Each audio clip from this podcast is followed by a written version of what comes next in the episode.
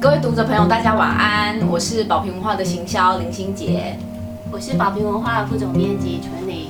那今天呢，我们要介绍呢这一本由呃荣总老年精神科主任蔡家芬医师所写的，一直喊不舒服却又不去看病。那这本书呢，我们在那个最后呢，也会抽出三位朋友来呃赠送给他们这本新书，那就欢迎大家要记得按赞分享哦。那今天呢，我们这本书呢，呃，一直喊不舒服，却又不去看病。大家应该可以发现，就是说这个书名非常的直白。因为呢，我们在呃前面在讨论这本书的书名的时候呢，就觉得说啊，这个就是看到这书名，大家一定会想到我们身边呢一定有某些人就是这样的情况。所以呢，我们就决定用这样非常直白的书名，然后来作为这本书的书名。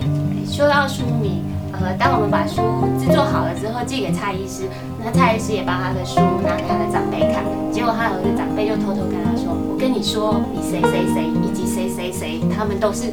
一直喊不舒服都不去看病，所以你这本新书的书名真的取得太好了。”那我们呢，就从这个书名的讲述的状况开始，就是说，哎，如果老人家长辈们他常常就是会喊说，哎，我这里痛那里痛，可是呢，他又一直不去看病，你想要叫他去看病，他又不愿意去看病。那蔡家芬医师在这本书里面呢，有怎么说呢？嗯，蔡医师其实他说有许多的报章杂志去访问他，就是会讲到这个问题。所以蔡医师在新书里面也提供了六个方法。第一个是顺水推舟，就是长辈难免会有一些慢性病，他们就会哀哀叫。然后当他哀哀叫的时候，当子女的、当晚辈的就要跟他说：“哎，那我们要不要去看一下医生？也许医生可以给你还不错的建议。”就是这个顺顺水推舟是针对当他们正在说不舒服的时候最有效。然后第二个方法是买一送一，就是你可以跟你的长辈说：“啊，我这里不太舒服。”可是我我不想一个人去看病，那你可不可以陪我去？这就是买一送一。第三个就是假传圣，也就是现在每个地方都有老人健康检查，在家里的长辈去检查完之后，他们会寄一份健康检查表到家里，这时候晚辈就可以跟长辈说：哎，这个健康检查表上有红字哦，你可能要去医疗院所再检查一下。这就是假传圣旨。然后第四个是转转遇见爱，就是呃。长辈难免有些慢性病，然后他们跟医院的有一些内科的医生，其实他们的平常相就是你平常就会去挂号，所以他们平常有一些相处，那呃你就可以拜托那些内科医师，请他们帮你的长辈做转诊，这是第四个方法。第五个方法是名人效应。特别是有些长辈，你其实觉得他有一些精神科方面的问题，可是他会觉得，呃，去看精神科，那就表示我有问题，所以他们其实很害怕。但你就可以跟他说，其实像那个威廉王子，他其实也有一些忧郁症。所以当这么条件这么好的人，然后无依无死人都可能得到忧郁症的时候，我们一般人其实也有可能得到。这个是名人效应。最后一个方法是实话巧说，有一些长辈他没办法接受自己是失智症，但是他可以接受你跟他说啊，你只是脑退化了，去看一下医生怎么说，也许他可以帮你固脑，让你的记忆力好一些。这个其实也是一个非常好的方法。那如果反过来说，长辈呢就是这里痛那里痛，然后呢就是常常跑医院，但是呢查遍了各科却都没有发现问题，但他还是每天喊这里痛那里痛，那怎么办呢？在蔡医师的分析里头，其实也有几个可能性。第一个就是看错科，我们一般人的习惯就是觉得痛，那一定是头的问题；脚痛一定是脚的问题。但其实人的整个器官或者说我们的感觉其实是复杂的。有可能是心脏的问题，比如说心肌梗塞，可是它的表现方式反而是肩膀痛。再例如，就是有时候我们肚子里头有非常多的器官，当你说长，当你说肚子痛的时候，它有可能是胆结石，也有可能是单纯的便秘，这是第一种可能。第二种可能就是心病也会痛，心其实会影响我们的身体，然后也会影响我们的生理。例如，有时候忧郁症，它可能就用停疼痛的方式来做表现。第三个方式就是找错问题。蔡医师有一个常年的病人，他是一个老先生，然后他有视觉失调症。有一天，他就接到病人家属电话说，呃，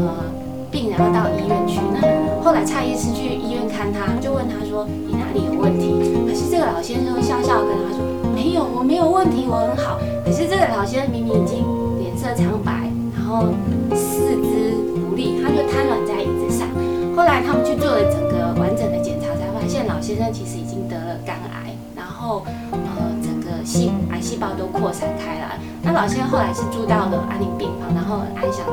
离世。可是这个经验也让蔡医师觉得说，像老人家长辈们，他们的眼睛、他们的视力、他们的听力都退化了，在表达能力上其实也不够好。那如果他又有一些认知上面的障碍，比如说视觉失调症，这个时候就更需要家人以及医师很细腻的去找出后面的问题。然后最后一个是绿病症，呃，有一些长辈他就是觉得他就是有。不舒服，就是不舒服，可是怎么样都找不到原因。然后他 A 医院也跑了，B 医院跑了，跑到后面他觉得很绝望，因为他觉得他的疼痛无人理解。那这个其实是绿病症，是属于精神疾病里头种，呃，在失智症、忧郁症里头都可能出现。但是绿病症有一个最麻烦的地方，就是他看遍各大医院、各大科，他就是不去看精神科。对，这种这种状况也还蛮常见的。然后再来啊，现在就是因为三 C 很普及，所以几乎老人家也都是人手都有一台智慧型手机，或者是一般的手机这样。那常常呢，我自己最常遇到的状况就是，我的妈妈也是会常常在我上班时间一直打电话来公司，然后呃，其实也没有要说什么。重要的事情，他可能就打电话来问说：“哎，你在干嘛？”那我可能心里就会想说：“这时间我不就是应该在上班吗？不然我还可以干嘛？”我相信也有很多人会常常遇到这样的状况。那我也是在看了蔡医师里面，正好有一篇文章，他就是在讲说：“哎，如果你的长辈一直常常打电话来，他其实有可能是几个原因。第一个就是他真的忘记你在上班。”因为其实有一些长辈呢，他可能已经退休或是在家里，呃，他其实会像我们有时候放那种比较长的假在家里的时候，可能也会忘记今天是礼拜几，那他可能真的忘记今天就是一个平日的上班时间，他忘记你在上班了。那另外一个呢，也有一个可能是长辈他会认为说，哎，你虽然是在上班，但是接个电话应该没有什么关系吧？因为用他的自身经验出发，他可能会觉得说，哎，其实上班的时间，他以前上班的时候，他也可以接电话啊，接电话也不会怎么样啊。可是他不晓得，也许你的上班的情况是你当下正在开会，或者是你现在就是一个不方便接电话的状况。那另外一个呢，他就没有要做什么，他只是确认你有没有在上班。那这种状况可能是非常常见，那就有点像是说啊，其实长辈他就是一个关心，那他也只是想问问看说，哎，你现在做什么啊？然后他现在想到你了，他想知道说，哎，你是不是有好好的在上班这样？那还有一个可能是说，他可能真的有一些外在或者是内在的困难，那他平常在家里呢，就是比较依赖。所以还有任何他下不了的决定，比如说，哎，今天我被呃阿姨邀约要出去玩，我应不应该去？或者说，哎，我现在呢就是刚去看医生，手上有三包药，那我可以只吃一包吗？就他有任何的大小事，因为也许他平日是比较依赖你帮他解决问题，那他就会在这种时候打电话给你询问你的意见。那另外一种呢，是他可能就是故意在上班时间打的。这点我偶尔有时候也觉得我妈妈是这样，因为她可能觉得说下班时间打你的手机你都不接，她找不到人，那她觉得说啊上班时间你一定找得到人，所以她就会在上班时间打电话给你，这个也是有一个可能的。那当如果说你发现哎你的长辈常常这样子打电话给你，你要怎么办呢？蔡医师的建议是千万不要跟长辈说你买个卡，或者说一直不接电话。因为这个其实只会让长辈更焦虑，然后更增加他的不安全感。蔡医师有简单的三个建议，就是呃，第一个是事事实的回应，事实的回应就是你主动跟长辈说什么时间、什么方式你可以联络我。那这样几次沟通之后，彼此就会有一个默契，也会有个习惯。第二个方式是善用科技，就是现在大家都人手一机。其实如果你到某哪些地方，你可以就是顺便打个卡，让长辈知道你在哪里，就也让他们有一个安心的感觉。另外一个就是你可以跟长辈说，你不一定要打电话啊，你传简讯啊，你贴图现啊在，Line 啊什么的都很对啊，超级，方便的。然后当你如果在忙的时候，你没你收到长辈的简讯没办法马上回，你也是可以用长辈图回他哦。其实就很简单，可是也是可以增加他的安心感，他不会觉得说哇我们都没人理这样。那第三个方法就是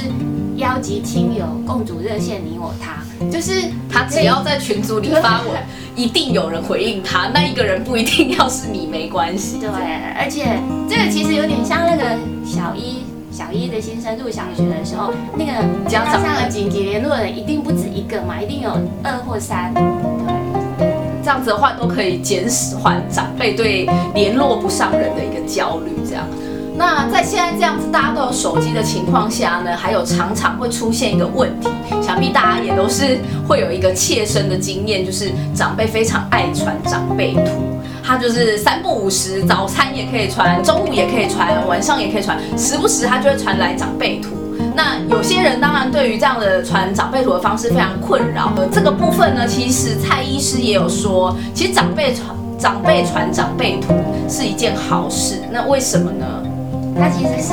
有三个好处。第一个是加社交，很多的研究报告都知道说，孤独寂寞对于老年人其实他们的身心都有很强烈的影响。但是有些老人家长辈他就是比较内向害羞，他觉得要他跨出去跟人家交朋友，他觉得也有点难度。那其实社群软体就是一个非常好的媒介。然后第二个好处是抗忧郁。呃，在蔡医师的研究里头，他会发现说，擅长使用社群软体或者是擅长传长辈图的人，们得到忧郁症的几率其实是比不常玩社群软体的人少一半。然后第三个是防失智，就我们其实一直在鼓励长辈们，呃，可以多动脑，活化他们的脑。那长辈图，然后长辈图的设计其实是需要用到文字需要用一点脑。色彩，然后空间，这个东西都可以让他们的脑更加活化。其实我在读了这个之后，我本来我家里的长辈传给我，我都是略过、略过、略过。现在我都还，我都就会会传一个笑脸给他。我想说，其实就是鼓励他，让他可以跟大家做交流。那我想这个长辈图，我们可能平常并没有想到，原来它还能够有这样子的好处。那相信各位朋友呢，就是之后呢，也许也可以多花一些耐心在长辈身上。那今天呢，就是我们介绍的这本蔡家芬医师的《一直很不舒服却又不去看病》。那里面呢，有非常多集结了，就是蔡家芬医师在门诊上面碰到的各式各种长辈的状况，其实是一本非常好的呃。工具书，如果说呢你在跟长辈的相处上面有一些问题，其实都可以在这本书里面找到一个解答。那我们今天的分享呢就到这边结束，那也要记得呢大家帮我们按赞分享，那我们最后会抽出三个读者来送给大家这一本新书哦，谢谢大家。谢谢。